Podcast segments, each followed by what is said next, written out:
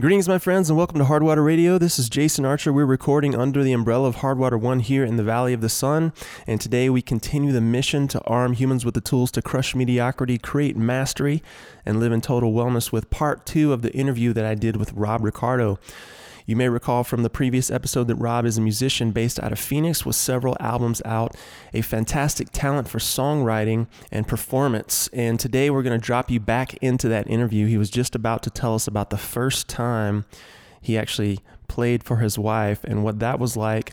Then we're going to dive deeper into his process and his experience and career in the music industry thus far. So I'm going to drop you right back in, guys. Enjoy, and I'll see you on the other side. My the way we initially met was at my cousin's engagement party mm-hmm. because my cousin is married to her older sister. Okay. So there was always somebody in my family, even before we started dating, that she had heard that like, oh yeah, he plays guitar. He's like into like Jack Johnson. He's like a surf guy or something like that. And so she knew I played, and then and she's telling she told me she's like, when you picked up a guitar that first time, she's like, I was like, I hope he's not bad because like I'm gonna have to pretend that he's that he doesn't sound bad. That's awesome. At least she's and honest. I was definitely, right? definitely very rusty. Um, but now, did you grab the guitar and, and whip out an original at this point? No. or- So it, I was gonna say like that'd be was ballsy. this was um, it was an interesting situation. It was me, my friend Stefan, and his dad, because the three of us play, and there was only one guitar, because like we didn't play, because I guitar, I didn't, I would usually bring my guitar everywhere. I wasn't playing at that point, so I didn't bring my guitar on trips anymore. Mhm. and we were at their their ski house in Vermont, and and there was one guitar, and he's like, I got an idea. There may or may not have at the time been some drinks going around, and and he's like, I got an idea for a game. I think it was his dad's idea. He's like, we each play a song. If you get through the song, and we approve of it, you play another song and then move the guitar on. If you mess up, you have to take a shot. and I don't condone any of this. Again, this is my other other life, my first half of my life. But um, it was it was hilarious, and uh, the key rule was absolutely no originals. Hmm. So I just I was like, I don't know that I remember. So it was all try, me trying to remember Jack Johnson and Eagles songs, and yeah, to answer your question, like that's how it went down, and it was just like an evening of it was you know innocent kind of guitar fun, and that and I didn't, didn't expect it, and then the drive home the next day, Marissa's like, you know, you should really like you had a huge smile on your face playing guitar, like you should really consider picking it back up, and it wasn't like she was so like smart and intuitive with it. She wasn't like you need to do this, like this is your passion, like she, you know, the she tells me now, she's like, yeah, I remember, like, you know, she's like, I think you should just, it makes you happy. Like you, should do things that, that bring you joy in your life. And then I, I thought about it. And a few nights later, I, I was walking back from work in, in Manhattan and I was like, oh, I have this idea. What if I like start trying to write songs again or start recording songs again rather. Do covers and I'll do like one take and I'll record it on my iPhone and I'll send it to her. It'll be called one take wonders. I, I think of I have to go all in with her. I do so I was like how can I brand it? So I'm going already down the Yeah. before I, I pick it up and I like record I don't even remember what song I recorded. And it every morning I would like wake up before work record after my roommates left and I'd record something on my iPhone and like send it to her. And it Mm. started this thing where I was like rediscovering the joy again. And then I started writing music again. Nice. and then it just came back because like the muse the muse had left me. I had i've always had this like kind of sounds weird but it's like female creative energy. Like you feel it it's the it's the muse. There's no other way to describe it. Mhm. a lot of artists will talk about it and it's this energy where you have to like nourish it you have to respect it you have to appreciate it you have to take care of it but you also can't take it for granted like like any significant other and i had like turned my back on that muse when i you know gradually let go of the guitar and it was this one to two year process of like getting her back to me Mhm. and that's the best way I can describe it. And right now, I feel like I have a great relationship with the muse, That's So- beautiful. Which I'm I don't take for granted at all. I love the I love that you describe that as feminine. Uh, Yeah. I, I think um, I've heard a few people describe it similarly, but one of the one of the most beautiful explanations of that male female dichotomy of energy, obviously, is in the yin yang symbol, right? But the female energy being chaos and the male energy being order, and there's a little bit of feminine in the masculine and a little bit of masculine in the feminine, which makes up that symbol Yeah, right? And so you as a as a masculine energy reach into the feminine energy and create some order from it. Do you find that that's uh, applicable or no? Uh, yeah, I think that that makes a lot of sense to me, especially now. So Yeah. now I've like explored that stuff deeper. At the time, even but even at the time in high school, like, I would have been like, "There's this female energy." It was just I could. It was just for me. It was. It felt like it was like a. Maybe it's just because like you're when you're playing guitar, you're always kind of like you start out usually if sing. I, at least me, I, I was singing songs about girls or like writing a song so you could like maybe sing it to a girl, but I was too shy to ever do that. and so maybe that's what kind of made it feel like that. But I don't know. There was just there was just like this. Yeah, I don't know. I just had this like female presence that was like, but it was like this guiding presence, this Mhm. guardian like presence where it was like it's here for you. Like you have this, whether it's a gift or not. It's it's just it's always felt female to me. Mm. I know that's it sounds it might sound odd to a lot of people, but yeah, that that's just the best way I could describe it. I know you're familiar with Xavier Rudd. Uh, not really. I know the name, but yeah, not he's the an work. Australian-based guy, and one of the he was tied into like the the surf scene by you know by way of like Jack Johnson and stuff. So I listened to his music early on, and he describes it the same way, and I Mm. heard it after I had like described it to other people several times. I was like, oh, at least okay, now I'm not the only one. And now you hear a lot of people describe it with that that way, but he'll say there's like this female energy. He calls it like a grandmother spirit or something. Everybody's got a different name for it, but Sure. it's the you know it's the muse. So why do you why do you know it's feminine? That's a feeling. I, I guess now, especially who, wh- what's to say what feminine and masculine is? Because I I actually now, I mean, we can go down a rabbit hole there, but it's like feminine now. I understand that feminine does not mean female. Everybody has a feminine energy Right, within them, and different levels of the feminine and the masculine, Mm-hmm. and what those mean Right.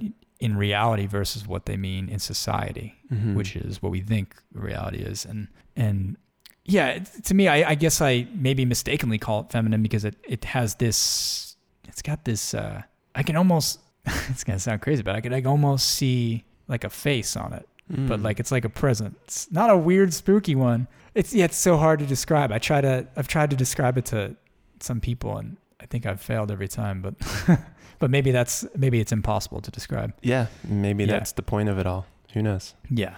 That's beautiful. So does the songwriting process always start with that feeling for you, or does it start with more of an it's- idea? It's recognizing it, it, there's a there's a variety of the process definitely runs the gamut of, of how I come up with songs nowadays, but I've learned to recognize a feeling and know when to chase a song deeper. Like I was up last night till 2 a.m. because I was like, the song's gonna leave me if it do- doesn't if I don't get at least halfway into the second verse. And I did, and I was like, yes. Went to sleep, woke up, finished the song this morning, and it was a song that I started yesterday wow. but it was a concept that I had in my mind for at least a month or so.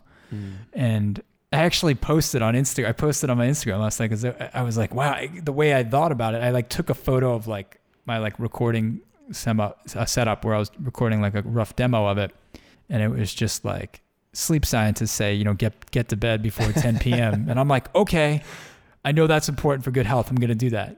And then it's like the muse. All the good songs come after midnight, and it's just me like face palm emoji because that's exactly the truth to me. There's something about that hour when I'm Mhm. like most connected to it. Mm, I can Yeah, totally relate to that. After midnight, it's usually between midnight and 8 a.m., which is when you're supposed to be asleep. So it's not conducive to long-term sleep health. But there's something about there's less. I think there's there's less people using up the energy. Everybody else is sleeping, so there's more. There's not as much stuff like diluting the energy. You know, you know what I mean? Dude, I love that. yeah, I and it doesn't even that. have to be. You don't have to be an I could artist. buy it that theory. Work or on, yeah, yeah. You know how it is. It's so I love that hour. Mm. Yeah, if I could be, I mean, if I could never sleep, it'd be great. But sleep. And then I listened to a a, a podcast on sleep, like um like a few weeks ago, and I'm like, oh man, it blew my mind open. I was like, I really need to like capitalize on my sleep. But then there's that part of me that's like. You're gonna be forfeiting a lot of songs Yeah. and not from like a hustle hustle standpoint it's just there's something about that hour where i'm like Mhm. really connected to the muse and i'm like really in tune with myself more than the later parts of of, of the day like the afternoon For sure. I mean, I, I think there's something to the fact that people are just programmed to rise and fall at different parts of the Yeah. day, you know? And, and your cycle is your cycle. yeah You know, if you rise with the sun, cool. If you Yeah. rise in the afternoon, that's cool too, if it works for you, you know?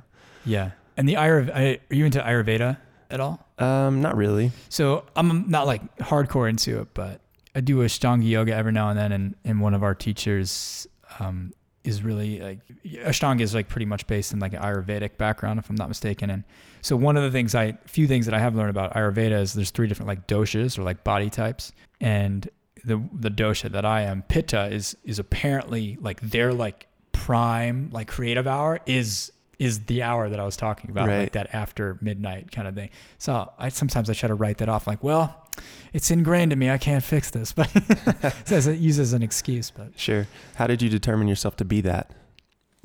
oh, there's just various various uh, ways you could do that. I mean, you could like fill out a thing online, or you could I, just from the teachers that we have that are like experts in it. I'm I'm I'm just curious about a lot of different things. I'm by no means even close to being like a, a novice in any of that stuff, but. Mhm. Um, yeah, it was just one of those things that is pretty accurate. right At on. least I find it to be accurate. At what point in your uh, songwriting career did you sort of wake up and say, you know what, that was pretty good. I, I think that song's got legs. You know, I think this I think this will be something that people enjoy. Yeah, it's funny you asked that because I, my wife likes to remind me because every time I say, I'm like, yeah, I'm like, this is the song, or like that was the song. Like looking back, like, oh, that was the song where I like got it. Like it, did, I reached a new level. And she's like, funny because a few months ago you said it was the other. It was like the two songs before that. But I think the first song where I like, I really air quotes like got it, whatever that means. hmm and really kind of reached a new personal level of like the way I approach songwriting is probably probably this song I wrote called Revival, which is on my first album because that happened before playing in yoga, but there was something about the way I crafted that song and I like talked myself out of adding an extra verse and so it was the right amount because there were songs that were like one line I think shy of being there's no such thing as perfect in music or anything, especially in art because it's subjective, but which I have to keep reminding myself. But there was something about revival where I was like, yes. And I remember I recorded a demo. My wife was like, this is great. I sent it to like a couple friends who were like, this is great. And I was like, okay. And then a few months later, then the, then the whole, uh, what I previously told, like the yoga story, when the other songs came in. So that was one of the few songs from previous months that had also I deemed fit to make that first album. But that was the first one where I was like, yeah, like that. Looking back, like that's the one that I guess everything I had learned up to that point it was like, okay, now you put in your your ten thousand hours of songwriting. Like now you're on the level that you've always wanted, and then you always want to grow from there. So that level's relative, but hmm What was it about the process or the end result of revival that made you feel that way? uh, a big part of it was a it like it had lyrical flow, which is what I try to teach other songwriters. Like it's there's a difference between poetry and lyric and like music. Like even lyric poetry is is not music. Like it needs to, in my opinion, it needs to the best songs flow to the point where like you don't have to struggle to sing along to it. You know the rhymes aren't cheap, but the the flow is is percussive, and I, I bring that back to my percussive background that I talked about of why I'm able to like tap into that most of the time is is because it's if you're hearing something, it, it, it the lyrics and the the I keep saying flow is no other way to describe it. The flow of of the lyrics and how it dances with the melody of the song, that also that drives you to tap your foot just as much as the kick drum. So mm. that song had that, but also the message was really powerful, and it's a it's about all the kind of spiritual conversations my wife and I had been having. Bef- even and then actually, yeah, yeah. So at that point, I had not started playing yoga, but but so this is a few months after she had gotten into yoga teacher training. I had to check my timeline for a sec. So yeah, so a lot of those conversations are kind of in there. It's about energy and like the frequency and like because I remember when we were hiking, we were super into the outdoors and so we were hiking in the superstitions and I remember being like, man, everything like can you feel the energy out here? Like there's like this ominous energy compared to like other places where it's like this like know, abundant or like providing safe energy in different mountain areas. And we're talking about energy and she's like, Well, I read that in a book. And so you're going so energy is like you'll hear it all in the first verse. And that song was the first time I was like, wow, I'm actually writing something that's not like a song to play at a party, just to play at a party or Mhm. a, or a, a cheap love song. Or it was a song that had direction, and that's when, while a lot of different genres in, influence me, my music will always span different genres. One thing I, at that point, I'm like dedicating my life to making like positive, like music for the journey, like spiritually seeking music, kind of just putting my own journey, my own questions, and my own realizations and positive spin on the hardships out there Mm-hmm. not to lessen any other things that you can write about, but that's just what feeds me Mm-hmm. as an artist. Totally. I get that, man. And um, how would you describe or what genre would you say you occupy, if there is one? Yeah, I don't. I I think everything is kind of folk at the end of the day, but you know, folk isn't just like quiet acoustic songs, which I love that stuff. It's the James Taylor background, but Mhm. um, folk rock, folk folk rock, you know, singer songwriter, roots music. You'll hear all different things. Dude with guitar? dude with guitar. Yeah. songwriter is just is kind of the easiest way to do it. You know, Yeah. singer songwriter music, but folk rock. If I had to put one thing on there for sure. Nice. So, do you have plans to um, sort of expand the band, if you will, or do you plan? I get to, that question a lot. Do you really? Yeah. Um, I've only played. I mean, I was in two bands in in college and mostly cover playing covers and stuff like Red Hot Chili Pepper covers and stuff. But so I have a good amount of band experience and a lot of solo experience. And the one thing that I found, and then I, there was a couple gigs out here where I I put a band together just for fun and and it's just it's a whole nother logist like logistic to get everybody on the same thing. And you could tell by all the tangents that I've gone on in this conversation. Like I'll do that on stage. Like I don't do a set list. I'll write down the songs that I want to play, but I like to have the the spontaneity of being able to be like, oh, I'm going to extend this song. And when you when you're locked in with the band over time, you can do things like that. But Mhm. you know, it's it is still the humble beginnings. And you know, when I get to play a gig and being 100% fully independent, like, and not just to creatively get to do what I want, but it's also in order to you know have a chance at it being like a full full career. It's once you get a band involved, you know, there's a definite cost that comes at that, and there's more logistics on like how to get the show and like more equipment to lug around. So something that I could see happening in the future because I love playing with other musicians and I love collaborating with people. But there's also this dream of mine of I'll just say it, you know, selling out Red Rocks with nothing but me and an acoustic guitar. I love that. Like I'm a big fan of Passenger plays occasionally with a band, but he plays some massive, massive, like you know, 130,000 person festivals, which is him and his Gibson J45, and uh, yeah. But then there's like the tri- trio or you know quartet, like Jack Johnson kind of style thing that also excites me. totally. What's the recording process like for you?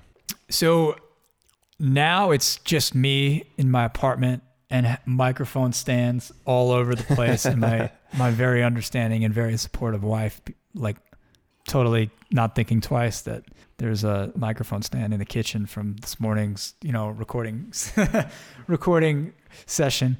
But it's yeah so right now it's super individual playing all the instruments and and doing all the mixing and all the mastering. So pulling my hair out and second guessing everything. Um, but it's been a great learning process. And previous prior to that it was with eric marina at marina studios which is like his home studio. Uh, met him at an open mic when i came out here and we became really good friends and he's an audio engineer so you know i you know have all my had all my songs done and i had demos for a lot of them and he really made the process fun for me. We just went into his his bedroom studio and we just you know, laid all right let's lay down the acoustic do the vocals okay let's get the drums going and then we'll just bounce ideas for like harmonies and stuff off at each other we just pick a mic up and things will happen and some of my greatest like musical memories ever from making music with him in that bedroom because it was just what we were able to create you know Mhm. the technology is there's no gatekeepers anymore you know you Yeah. could like that album would have cost 20 minimum $20000 if i went and recorded that in a studio and it was one tenth of that Oh, easily, yeah. Yeah. I mean, studio time is not cheap yeah by any stretch of the imagination. and that's the best part about right now because i've recorded almost every song like four different ways because i have the luxury of doing that luxury meaning i can pull the plug on a version halfway through and not be like well you just wasted like six hours of studio time or right. wasting somebody else's time. And Eric was always so good with that. I did do that. I did scrap a couple songs, and he's like, all right. He's just really great with that. Um, but this is I also wanted to like learn how to just up my output because I do want to. I want to try to release at least a. The goal is to release a double album this year, and then I mm-hmm. have an instrumental side project, so I'll finish up an a second album for that as well. So three albums worth of music. So I want to get at least thirty songs out this year. Nice. And the only way to really do that is to be able to record on the fly, to be able to be like, all right, I'm home right now, or I have a break right now. I'm gonna knock out that guitar solo, sing that verse, stay up late, mix it, mix it on the road, mix on the plane, mix the song at a Starbucks, you know. Yeah. So So, how do you feel about the state of music um, at current time? I think it's the best time to be a musician, especially an independent musician. Um, as long as you have the right mindset, as long as you know that it's most likely going to take a really long time to achieve whatever your goals are, and then whatever your goals are, when you do achieve them, you're going to think that they're nothing, and you're going to set the bar higher, and the, process is just going to take a lifetime, which I think is the beauty in it. But it's also where the frustration happens. You know, speaking from experience, my goal two years ago was oh man, if I could just get 30,000 monthly listeners. And I put that number specifically out, and I've just been sitting at that number for like five months. So be careful what you're Pick asked. a bigger you ask the yeah. universe, yeah. Which I had to learn. You have to be very, I believe in all that. You know, you have to be very specific about what you ask for, very intentional, and you have to put all the work in. Mm-hmm. Um, but yeah, that was like old wiring of like a, I guess, a scarcity mindset of just being like, I can only get that number, I think, for some reason. So I'm gonna pick that number, and then you're like, no, no, no, you have to, you have to break past that. You can use that as like a landing point, and then go up more stairs to the next one. But, um, but yeah, to answer your question about the independent or being a music in general is, is you know, I it's just so great because you can you can make music when you want, how you want. You don't have to worry about labels. You know, I've had those opportunities come up and they just don't interest me at this point in my life. Um, you know, something would have to be the deal would have to be right. And then and even if that means, you know, you have to work other jobs to continue if music's only half your income, at least it's 100% of yours, Yeah, you know? for sure. So that's the thing you have to weigh out. yeah. Do you worry about having to give up control at some point or no? I think that's something in life I struggle with. Mm. I'm I'm kind of a I don't want to maybe I'm afraid to call myself a control freak. Maybe I am, but I'm um, I'm very hands on because I love the the experience of just being hands on with everything. And I've done so many different things. I've worked professional life. I'd, I had I had- worked so many different careers from TV journalism to to marketing to PR to marketing. So all that stuff I had learned to do in a, like previous lives. Now I like n- can now do for myself. Mm-hmm. Um, so it's hard for me to let other people help because I think it's important to for people to help each other, and a lot of times it's in in an indirect way. It's like you know it's somebody just being emotionally supportive of like what you're doing, but you, even that you have to let that in. You have to let compliments come in. You have to also let constructive criticism come in. So Mm-hmm. so yeah, to answer your question, it it's it can be a challenge for me to wonder about like what what does that mean? Like what do you have to give up and you know? Mm-hmm. So but as far as like giving up rights to music is like I can't justify that right now. I mean everything I've made which is either completely by myself or with just me and me and my friend.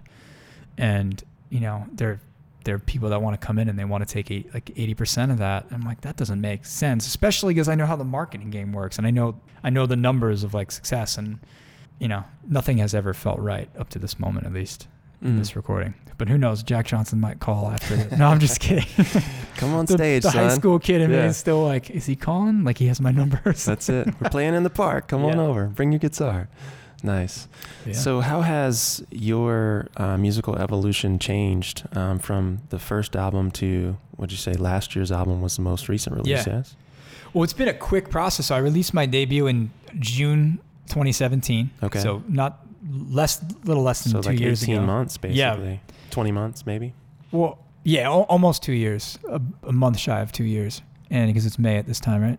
Yeah. I'm sure this will come out later. So um, it's May 2019 right now. So yeah, June 2017, or at least the Calm Within, my first record, and then I just kept writing, and I released an EP th- a few months later. Also made that with my friend Eric. So it was, EP is like a, a mini album, if you will. It's five Mhm. songs compared to the 10 on my first, and then uh, I jumped right in, starting to write the next stuff, and and I slowly over 2018 I recorded uh, Seeker, my second album, and then I felt like I kind of hit for the first time like a dry spell Mhm. or like a I don't really believe in writer's block. I just think you just have, I think writer's block is a a figment it, it writer's block is based on the expectation that stuff should always be flowing in. Mhm. And when you let go of that attachment to things have to always be coming in, that's when songs can, or whatever you're writing or creating can come back in Mhm. it also is a sign that you just need to open your mind up to new experiences or have new conversations with people. It could be a stranger in the supermarket or it could be, you know, a guru. It, it doesn't matter. There's going to be something that my music is a medium. It's an expression point rather. It's a medium for me to express the things that I'm learning, Mhm. basically on a six month delay, if you will. So the things you'll hear on this re- record are the things I battled with or facing or questioning, all that stuff. We're learning, you know, from like September. So my album, second album came out September of 2018. So a few months after that, you know, is when I started writing the songs that will become on this record. And then a couple stuff are like B-sides from other albums that just, they just didn't fit on that album. But, and that's kind of how the process has been. So it's really only been a two year process, which in the grand scheme is a really small window. So it feels like it's just constant creation. But I'm sure if I maybe look on a 10 year plane, I'll be like, oh, those first two years I got I got lucky or something. But I like to think it's just because of the I don't take the muse for granted. Right. You know how, how we talked about. So Totally. Is there a, a particular song, set of songs, or album or project that you find is uh, something that you just are super proud of, something that you're super happy with the way it turned out?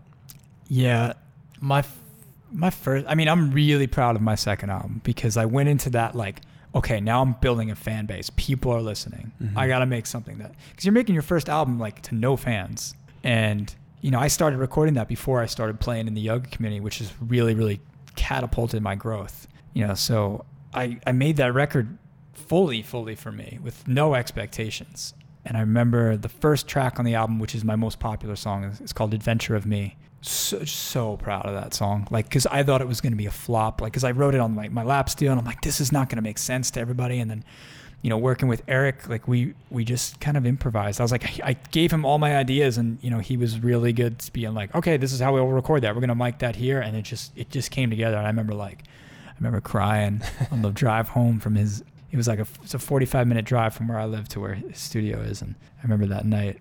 I was still working a full time job at that point, so we were I was recording late at night after work. So it was Mhm. like midnight. I'm driving back on the on the uh, on the 202 here in Phoenix, and I'm listening to the song we just finished. He bounced it out, and so I put it on. He texted it to me, and I'm listening to the mix, and I'm like, "This is the best thing I've ever done." I remember like like welling up. Wow. And I send it to my friend Stefan, who was on the East Coast, and at that point it's three hour time difference, and so it's like after midnight there. And he texts me. He's just like, "I used to." I never forget. He's like, "I used to have words. Now there are none." Like he was, Wow. because he was the first person. He would critique me on every song in the best of ways.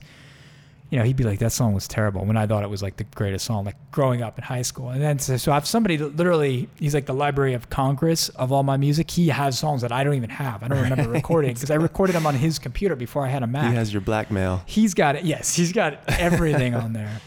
So in order for somebody that's seen the beginning to that point to hear to to uh, you know to give you that kind of feedback, you know, really solidified the way I felt. That's amazing. Yeah. Do you find that as you uh, finalize a song and release it, that you have a, a good finger on the pulse of how it's going to be received, or you're totally off base? even even then, I thought that song. I didn't think it was going to be popular, Mm. and it, it became the most popular. You know, com- on a completely. This is just for perspective. It's not a humble brag or anything. It, you know, I released it in June of 2017, and com- I haven't really toured around the country too much, other than playing.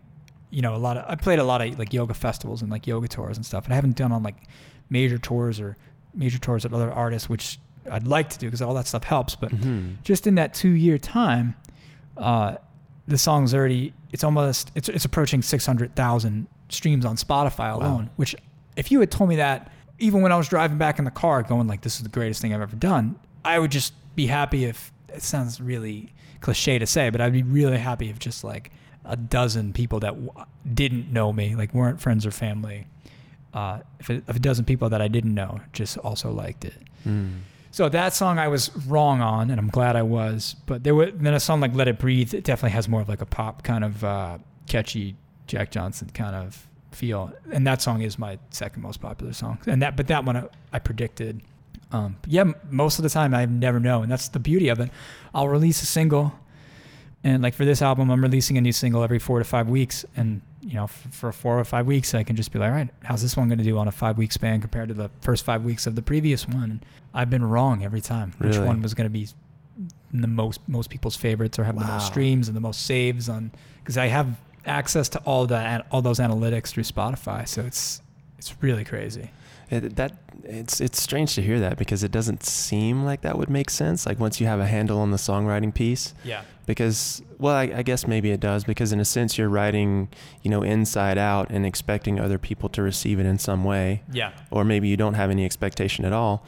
But um, yeah, it just seems like from like the production standpoint, you'd have a pretty good idea. Like, hey, this this song really moves me. It's gonna move someone else. Yeah. Well, that's what I've come to learn now. It's going to hit somebody. sure. But will it hit one person really hard or will Mhm. it hit 30,000 people pretty hard Yeah. or just lightly? You know, and I think both are good situations. I mean, if one person's listening. Yeah, I I I'm still yeah, you would think I, I'm still wrong a lot. Like I I can tell like like there are songs that like you don't hear of mine because I've in a way I guess that's me doing that. I've I've deemed these be like or these just aren't good enough to even release past recording a demo of. So and maybe there's a few in there that I could be wrong about, but but that muscle you, you kind of flex that muscle over time and you, and you you do I think have a good gauge on what's worth exploring further, but uh, yeah, as far as everything that does make the album, you never know. There's there's a couple songs on Seek where I was like, this is going to be the most popular song, and it's like the least popular song, based on it's maybe somebody's favorite song, Sure. but it's it's you know based on all the major platforms, it's got the least streams for whatever reason. But and that blows my mind, It's amazing. and and and, and it's great. I find it hilarious and like really telling of like once you can open up to that and recognize it, you can. It's a little easier to get out of your way because you realize Mhm. you're just stopping yourself from making good music at that point. Yeah, it's got to keep you guessing a little bit, keep you humble in some It does. some sense of the word. Yeah, and that's challenged me on this album because then I realized I'm like this album is more have like, has more of like a mixtape vibe where like every song is almost like a completely different genre, and I'm like, oh, well, people are gonna hate this song, and then I'll release it, and they'll be like.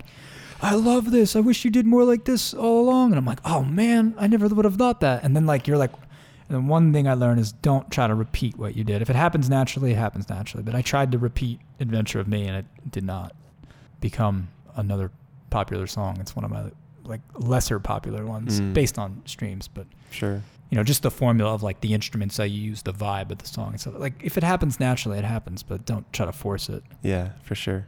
Uh, do you find yourself to be kind of like a music snob? Do you like look at uh, like the pop charts and go, "Why the hell is this here? Yes. Why don't we have more?" And I, I Yeah. wrongly am on two different, on many different levels. But I say wrongly am because hey, I, I try to like do the work i- for my in, into myself and just be like, don't. You're just upset that that person, you know, your ego is upset that that person is making all this money and have all this notoriety, which doesn't, at the end of the day, it means nothing. Um, and you're like, oh well, my song could be better than that. And then, but now I, that voice is like, you don't really hear that voice inside anymore. So, but it's still dormant in there somewhere. And you're like, Mhm. oh, you're judging the music. It's like that's that person's art. Whether they had to use seven songwriters to write it or they wrote it themselves because they really feel that way, that's music. There's, Sure. You know, because I used to be like, I used to hate using electronic elements in music, and now I use it. I use them in a ton of songs because it's more efficient, and it's at the end of the day, it's all just sound. I heard Michael Franti posted that once, and I was like, that makes so much sense. All he's like, someone asked him, "Do you like regular drums, like a drum kit, or a drum machine?" And he's like, both. It's it's just sound, and it really is. You can put a drum set in this room, or like uh, an 808 machine, and if you don't know how to use either of them, like you're not going to be able to make anything. But if you don't know how to play drums, but you can play your 808, your beat machine, you're going to make music. And whatever's going to allow a kid to make music these days, I'm all for. hmm So I was very snobber, you know, I was a snob like that. And the other way that I know I was wrong is because I'd be like, oh, God, that Ed Sheeran song is terrible. And then I'm like singing it for like four days straight. I'm like, well, obviously it did its job. And I'm sorry to use him as an example, but I, because I'm actually a big fan of him. But, uh, you know, anybody that's on the top. I'm not into like the trap and the rap, the current hip hop. hmm sound like an old man saying that, but like, uh, like an angry guy on the porch You darn kid. it just does that just doesn't do it for me but i think it's great it does it for other people and it's there are a lot of artists that have been you know they're, they're making their that change their life because they're they're Mhm. making music that's and that's that's what music is for sure. you know Yeah, I was going to ask you about that because uh, as I was listening to some of your tracks, like I noticed that there were some that were more acoustic, as I air quote that, than others. And Yeah. you could tell that there are electronic overlays, Yeah. um, you know, electronic elements. And I know some guys who pick up the acoustic, they're like, dude, it's got to be acoustic or nothing. Yeah. And uh, I didn't get that vibe from you at all. No, because I'm like a big experimenter with sound, Mm. and as much as I love Jack Johnson, and he's I'm definitely compared to like that style the most. When people are like, "Oh, what does he sound like?" Oh, like Jack Johnson. Or I find myself in that trap. They're like, "What is your music like?" And I'll say Jack, but then like, yeah, that's only if you pick like maybe. 60% of the songs in my catalog, there's 40% that you're like, is that a Chili Peppers song or something like Right, that? Just right. by, and it's because I was a huge Red Hot Chili Peppers fan. Like that, Mm. well, that's when I got into electric guitar and I got obsessed with John Frusciante and just went down that rabbit hole. And so I'm I'm still doing that. To that point, that there's there's some heavier songs sound wise that I've recorded that I'm not even sure if I'm gonna put on this album or not because I'm like, will the Let It Breathe fans be like really turned off by this like distorted guitar? Like the music's all positive, like the lyrics all is all positive, but will that be a turn? And then ultimately, I know I have to get out of my own way, Mhm. which, funny enough, is the name of one of the songs on the album. But I can't bring it up enough because I'm constantly in my own head, in my own way, with like, what are people gonna like? Because now people are listening. Right. Yeah, it seems like it's on some level, you know, you, you have to be true to them on a certain level, but you want to be true to yourself. Yeah. But if you alienate them, like you're not helping yourself, you know. So it's there's this kind of push pull it seems, and, and in some sense of the word, it's almost as if these people who you want to please could actually become something that pigeonholes you. Yeah. And I, I hear a lot of artists talk about that. You don't want to pander to your audience. You Mhm. want to respect them. And I think it's up to the artist to draw the line of like what's pandering to them and just playing in to make them happy versus I, I think it's like when an, when your favorite artist goes on stage and he doesn't he or she doesn't play their most popular song, the song that like made them just because like their ego's like I'm tired of playing that song. And the That's I audience is like, ticket, come dude." on. And I'm like, I gotta side with the audience on that. Like I'm never gonna not play Adventure of Me or, or Let It Breathe at a show, Right. even if I only have 30 minutes. Like I'll just cut two new ones out of it. And and I'm you know nowhere near the level of somebody like I brought up Passenger before. Like Passenger's not gonna go to in front of hundred thousand fans and not play Let Her Go because I don't know if you're familiar with that song, but like that that song made him. And I've heard him talk about it. And he's like, without that song, I don't get to do what I do today That's right. and you have to have a respect for that for that product because at the end of the day it's a product but Mhm. at the end of that it's inspiration source to you but it's it's a product that, that made you who you are Yeah, it's a value provision to the Yeah. people who paid money to see you Yeah. in, in some sense of the word. And then the other side of me is like i do I, then I, part of me does understand when an artist is like i'll name names like i don't know him he's not gonna hear this. I'm sure or maybe he will but he's not gonna be able to find me. Um, i'm a big fan of ben howard and his first album is like super surf hardcore. It's like really not hardcore like but like hardcore acoustic meaning like what Right. you were saying. It's like all acoustic elements recorded it like in a barn. And uh, it was like cello drum kit acoustic guitar that's it and then his new stuff is completely different. And i'm i'm the listener. I'm like oh what is he thinking? And then i can read all the comments online and his fans are like you don't even play keep your head up. You know or only love is like two songs that like made him big. And i got to, and then the, the artist part of me is like you know i guess i kind of respect that. He wants to take his music in a different way and he doesn't want to be de- defined by who he was in 2011 when that album came out because Mhm. eh, he's much older now and he's a different person. I i get that both ways Yeah, Yeah. I, it makes sense. I mean, as an as an artist, it seems like it would get incredibly tiresome to play the same old stuff sometimes. yeah Unless you can channel that same energy on some level, you know, or maybe That's the key. maybe you channel it as a give to the people who are listening. Yeah, that's the keys. You have to try to remember. This is actually I heard Jack Johnson say that. He's like, you gotta close your eyes and try to remember where you were when Mm. when you wrote that song easier said than done in some cases mm-hmm. or really easy in other cases. And then there's also the the ability especially playing solo or just and the way I like at least a lot of my songs are I can play them in so many different ways it keeps them fresh for me. Play a mm. slow version of a faster song and vice versa. It really makes it fun. That's cool. Yeah. Very cool. So so who are some of the people that you admire in the music world nowadays? Still Jack 100% because uh, I haven't mentioned him enough. Um, I'm a big fan. Uh, so the two that I have mentioned are on the list: Jack Johnson and Passenger. And then I'm a big Trevor Hall fan. His music is, you know, he's pretty synonymous with the yoga community. So just really diving deep in his music kind of helped me shape some of my sounds, or helped me inspired me in some of my songs, especially as some songs on Seeker.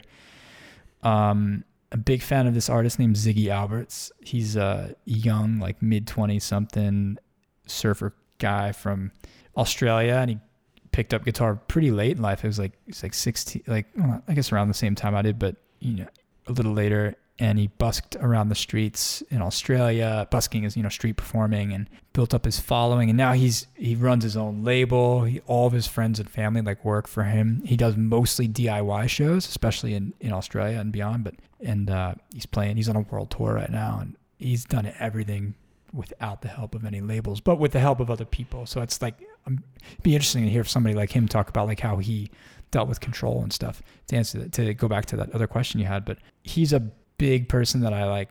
Not only do I love his music and it, it's nostalgic for me, it has a nostalgic vibe is because it's like this coastal surf vibe. Even though his music wasn't around when I surfed, it feels like it was. Um, but but the way that he is tackling the new frontier of music mm. is really inspiring to me.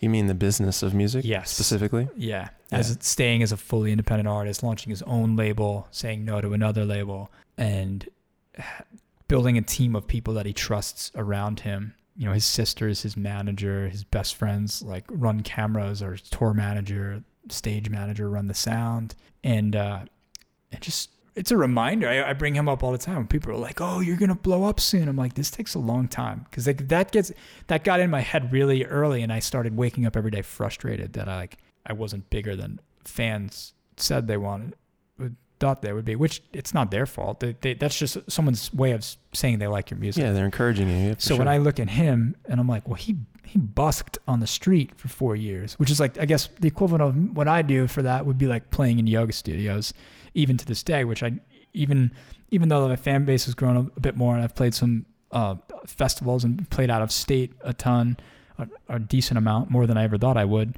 Um, I still am not losing sight with that. Just like he goes back and he busks. Same passenger the same way. He's like a busker kind of.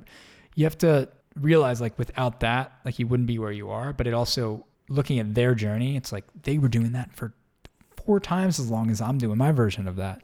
Not that everybody's path on a timeline and is the same, but it's a good reminder that it's probably going to take a long time. And I've told myself this the other day.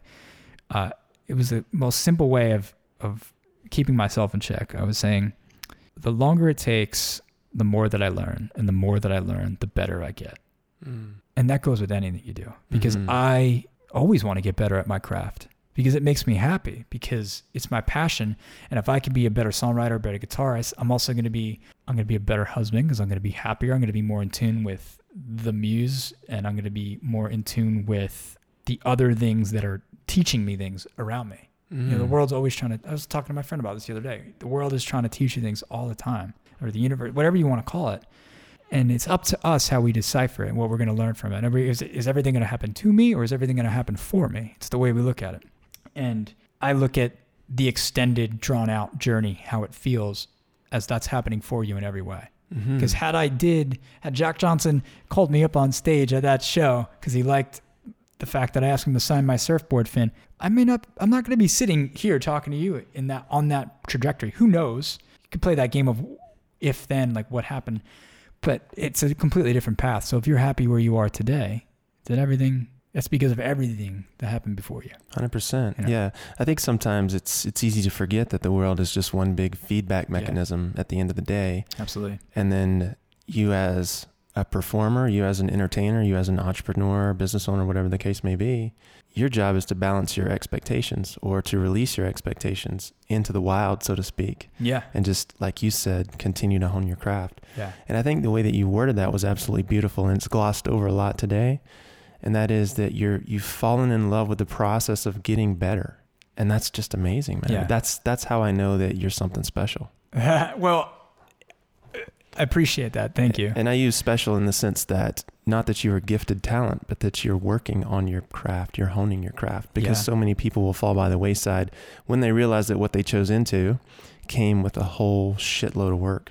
Yeah. I mean, but that's everything else I did. Like mm-hmm. there's a reason why I'm not pursuing a professional skateboard. I wasn't willing to put in the extra thousand hours to learn how to do a kickflip. I still can't kickflip. I could do all these other tricks, but I still can't kickflip. But that, that's that's the equivalent of me going like putting that guitar down the first time because I couldn't get my hand to curl right into an open G chord.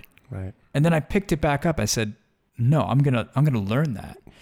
And so it in order to do that, you have to really love, truly love what you're doing with zero expectations. Mhm. And now when you nowadays and when more people start to put things in your brain, and not to their fault by any means, then you you start to get these expectations in your craft, and that's when I find that I'm frustrated. When I'm Mhm. like, why don't I have a hundred thousand monthlies on Spotify? Why have I not opened up for Trevor Hall yet? Why have I not sold tickets? Why haven't why am I not playing the Red Rocks? It's because silly man, it's gonna take a long time. It's me talking to myself. like you know, so That's amazing. yeah, it, it's it's a learning process because I'll it, within the same day I'll go through both of those headspaces because it's Mhm. all it's all happening at the same time and talking about it like that's why I love talking about it or talking to other people that are going through the same thing because it helps you go oh I'm doing I'm making the same issues or I'm do uh, I'm dealing with the same issues or making the same mistakes or failing to see these learning points friction points along the way Mm-hmm. but I could see it in somebody else's life. Well, when I talk at it, it's like open journaling, like I'm talking about it. Now I'll be like, oh, it's gonna solidify that more into the hard, hard hardware of my brain. 100%. So, what do you say to other artists in your genre who are trying to do similar things? Do you Yeah. have advice for people coming up? Yeah. Well, genre aside, two things. I it's just play as much music as you can. Listen to as much music as you can. That's important in the early stages. Big caveat is you need to decide what kind of artist you want to be. Mm. Do you truly want to be your own artist, or do you want to f- find a way to, or you want to fill in the pop formula to to use an example? Do you, and that's fine. There's just two very different, and there's several avenues, but those are the two major avenues: your own artist, or do you want to go down the pop route, whether that's L.A. pop or country pop, whatever pop you know it is. Pop is just popular, right? So that's going to be a completely different thing. That's you're going to need to move to LA or Nashville or New York, and you're going to need to follow a thing, and you're going to be writing for other people, and you're going to have to deal.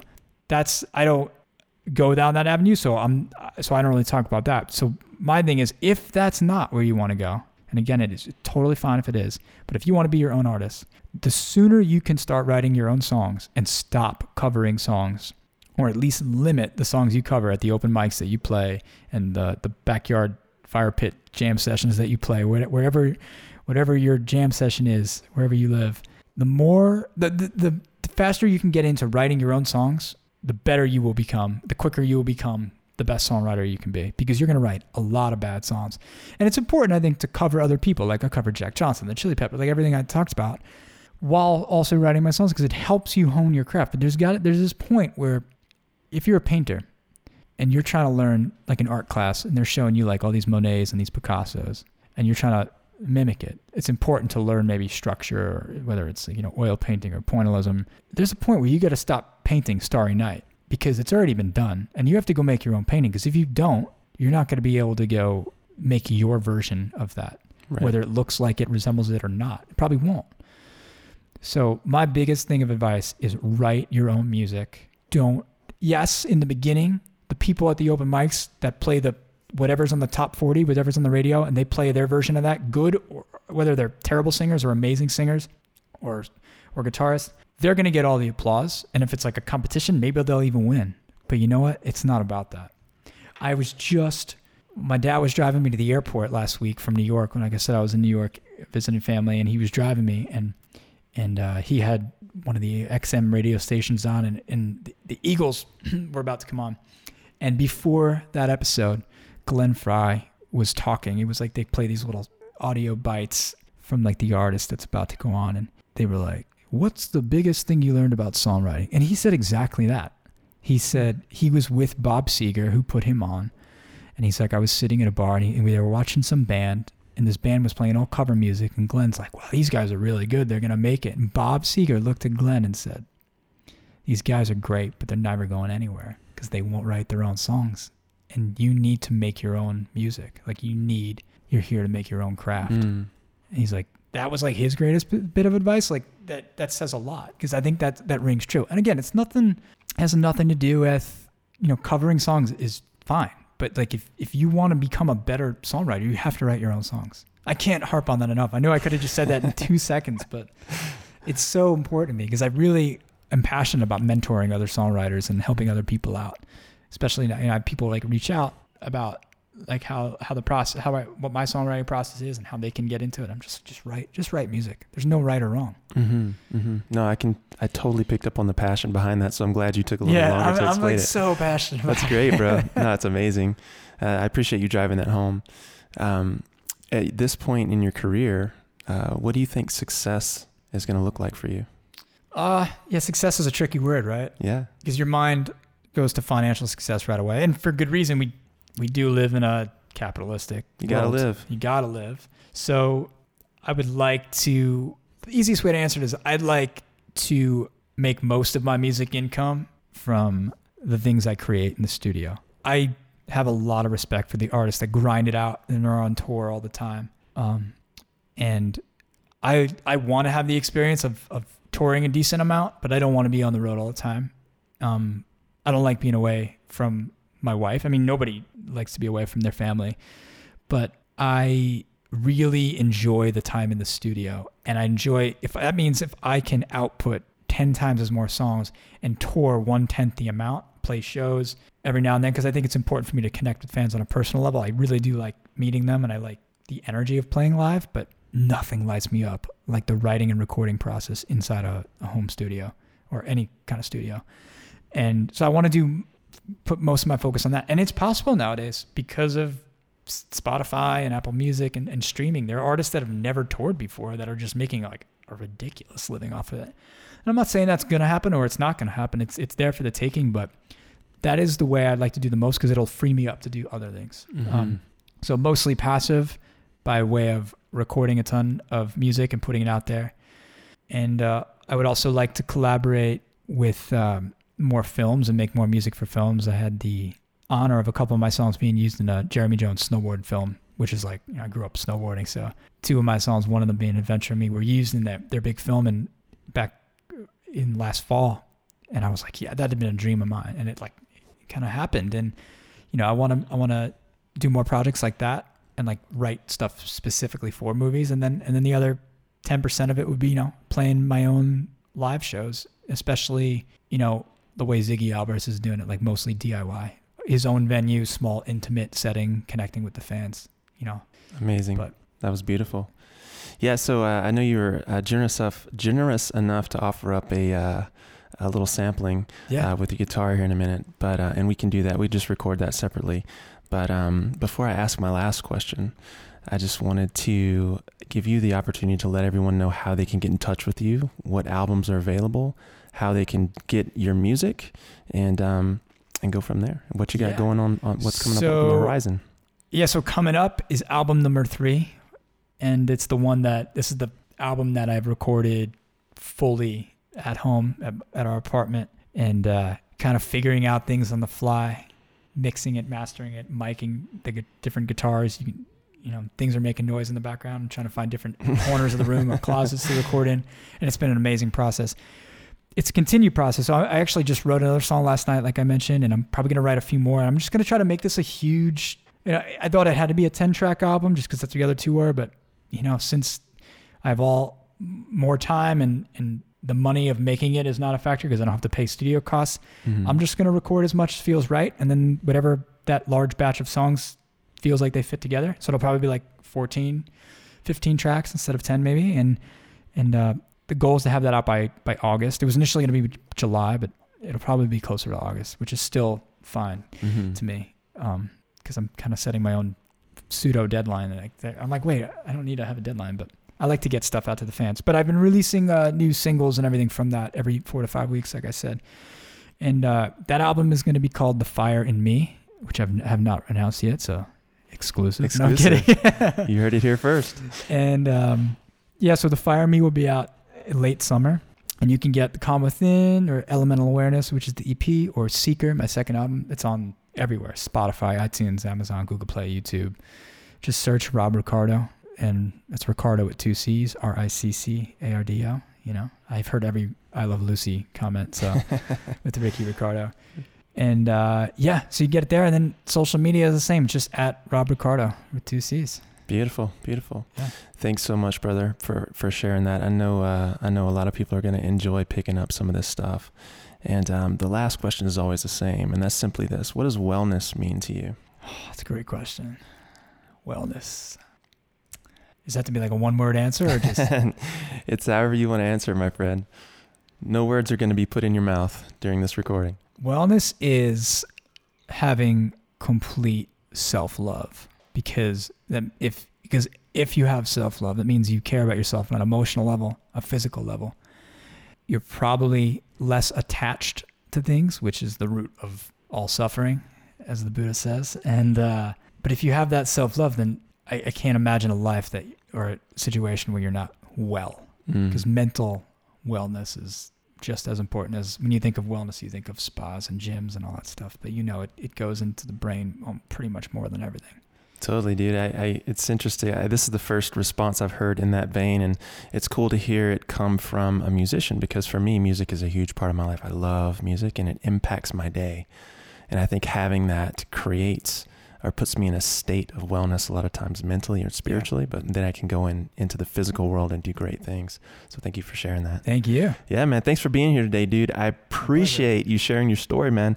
Super interesting life, guys. Be sure and check out Rob Ricardo. Hit up all his social media, download all his stuff. It is fantastic. And until then, we'll see you guys in the next episode. Take care. That's going to do it for this episode of Hardwater Radio, guys. As always, thank you so much for listening. We appreciate you guys. And if you're vibing on this content, be sure and help us grow the tribe by liking, sharing, subscribing, and by all means, leave us a comment on your favorite podcatcher. Let us know what you like, what you dislike. And if you are someone out there who would like to tell your story, we are a collector of stories here. Shoot me a message, jason at hardwater.com, or pick me up on social media uh, Facebook, Instagram, whatever works for you. And I'd love to have that conversation with you guys. Until then, this is Jason Archer signing off, reminding you to remember your future.